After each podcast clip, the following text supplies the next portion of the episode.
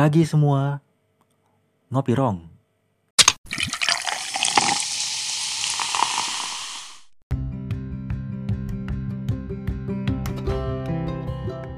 Halo, bagaimana pagi kalian?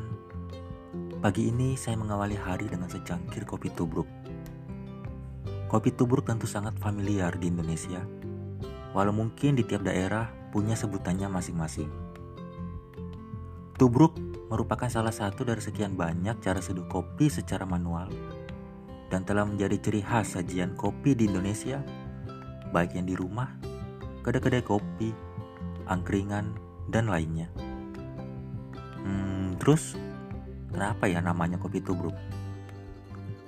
Hal tersebut mengacu pada proses pembuatan kopinya, yaitu dengan menaruh kopi bubuk dan gula di gelas,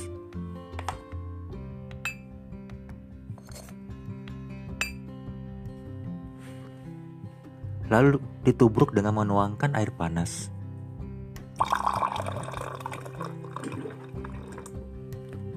Aduk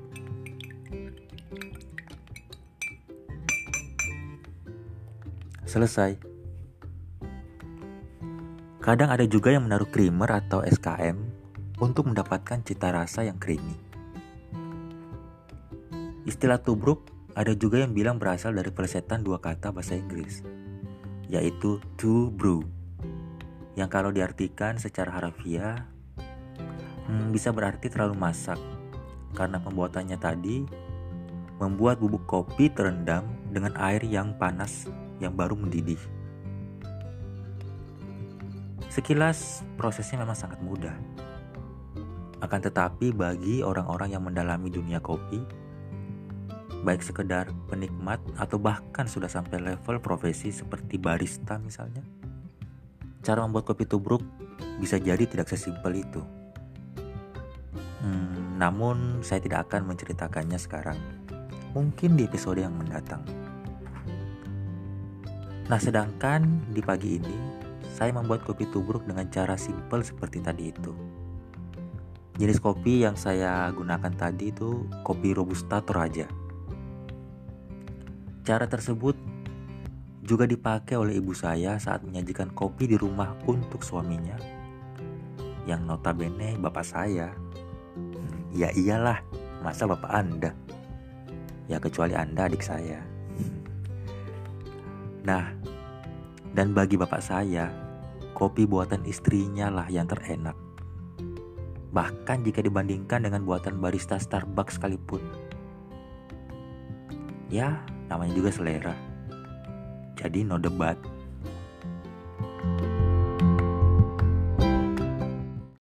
Oke, sebelum lanjut ke sesi berikutnya, saya mau seruput kopi saya dulu. Eh, sebelum diseruput, ada ritual wajib loh saat menikmati kopi tubruk, yaitu hirup dulu aroma kopinya. Hmm.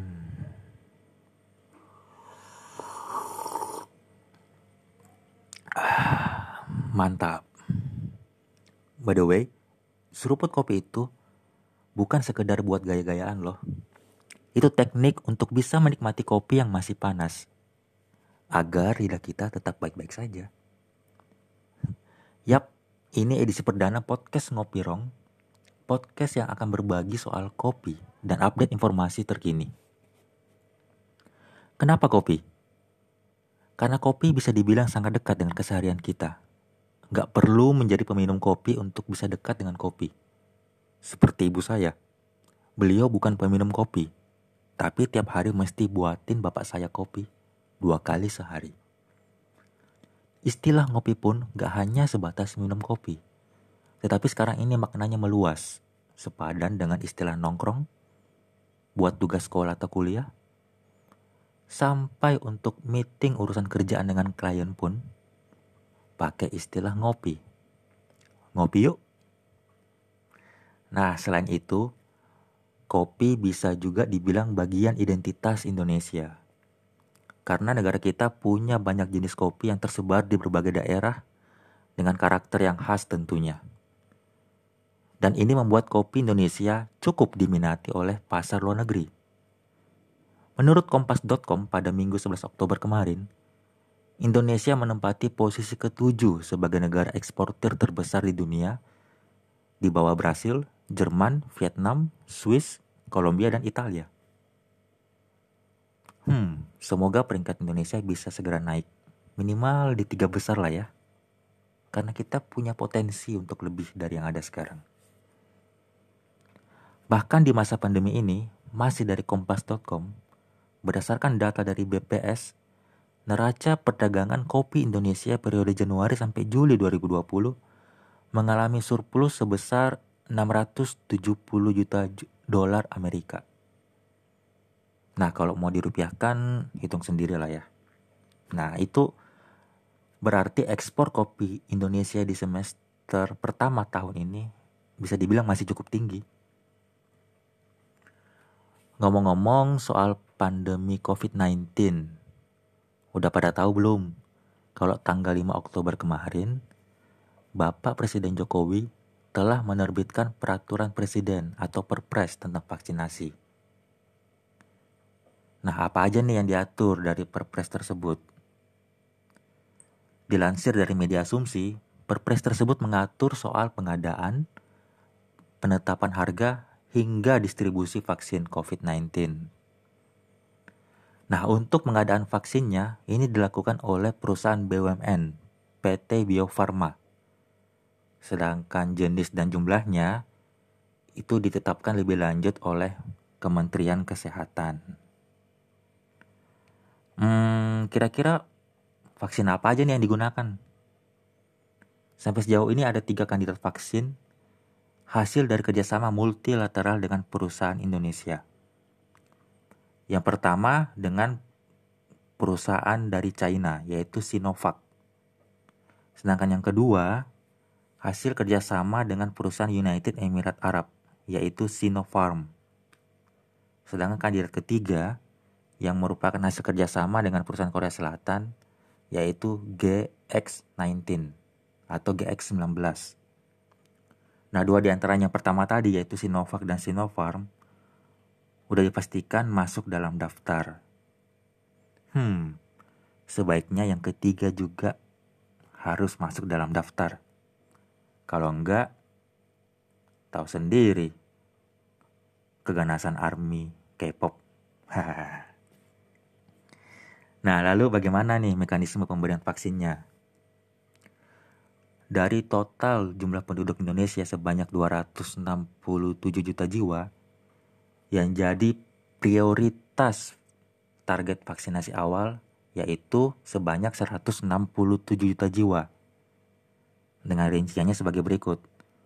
Untuk vaksin yang dari kerjasama dengan China yaitu Sinovac akan diberikan untuk orang-orang yang berada di Pulau Jawa sebanyak 102 juta orang prioritas. Kurang lebih segitu. Nah, sedangkan yang vaksin kedua nih, yang Sinovac, yang dari Uni Emirat Arab itu, akan diberikan untuk orang-orang prioritas yang ada di luar Pulau Jawa, kurang lebih sebanyak 27 juta jiwa.